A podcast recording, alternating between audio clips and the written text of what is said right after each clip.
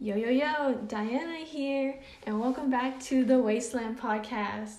Today is episode four. I know, four episodes. Let's go. We did it.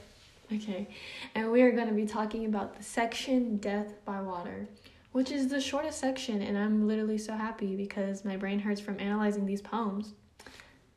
Slay! Anyway, let's get started. All right, to start, we're going to talk about the little details in this section, and I'm going to say what I found that I analyzed in this section. Okay. First, we're going to talk about the title. The title could be connected to Christianity. In Christianity, water represents life. It could also be associated with birth, fertility, and refreshment.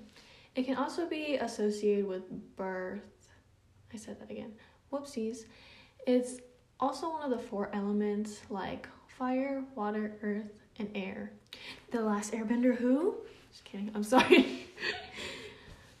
in the last section, the fire sermon, it talks about fire, and in this section, and then this section, it talks about water. So, you know, contrast.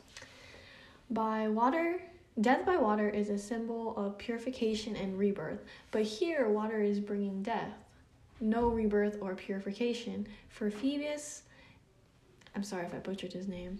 I don't do good with names.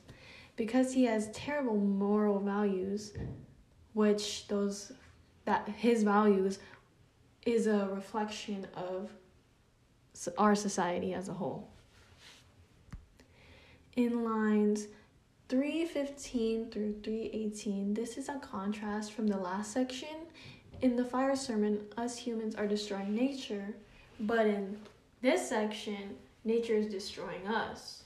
Slay! Way to contrast the two. You get what I'm saying? Fire and water? Yeah, let's go! oh my god. Anyway, then I'm gonna go to the line 321. Eliot is literally calling us out. Like, literally, he's like, y'all, calling you out. He tells the reader to reflect upon themselves and their own mortality. Morals, I mean, no mortality. Why did I do that? Morals. This whole line screams how death is inevitable and homie, you gonna you finna die sooner or later. Like, can't skip death. And consider Phoebus, who was once handsome and as tall as you. This guy he was just good. He was just as good as you, and now he's dead. So can't escape death. Slay. For this section connects with the first section, the Burial of the Dead, cause like you know the part where they have the tarot reading. Yeah, that's how it's connected. Um, one of the prophecies by Madame Socrates. I'm so sorry. I butcher. I keep on butchering names in this podcast. I'm sorry. In the poem's first section, "Fear Death by Water," she, she said she says that after pulling the card of the drowned sailor.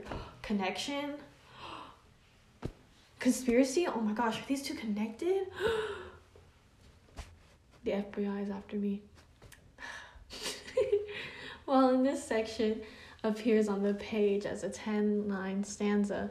While you're reading it, it compresses into eight four pairs of rhyming couplets. Both visually and audibly, this is one of the most formally organized sections of the poem.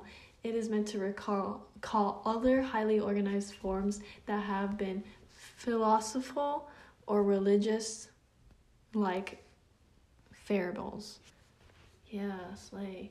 And the alliteration and the deliberately archaic language like OU and a fortnight death dead. So I don't know where I was going with this.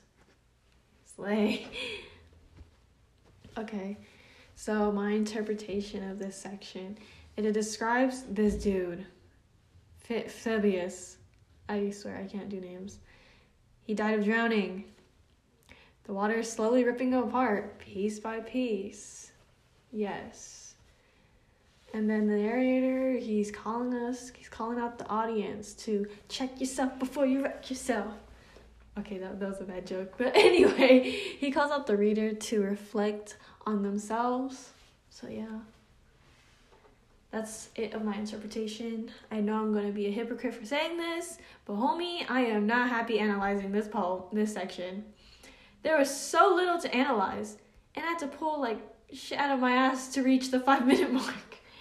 But I like this section because it was like a wake up call to the audience to get their shit together. So, slay. Anyway, that's the end of this episode. Tune in next week for two more episodes. Oh, and the two episodes are no, the last episode is the second one, so that is season finale. Stay tuned for that. All right, Diana out.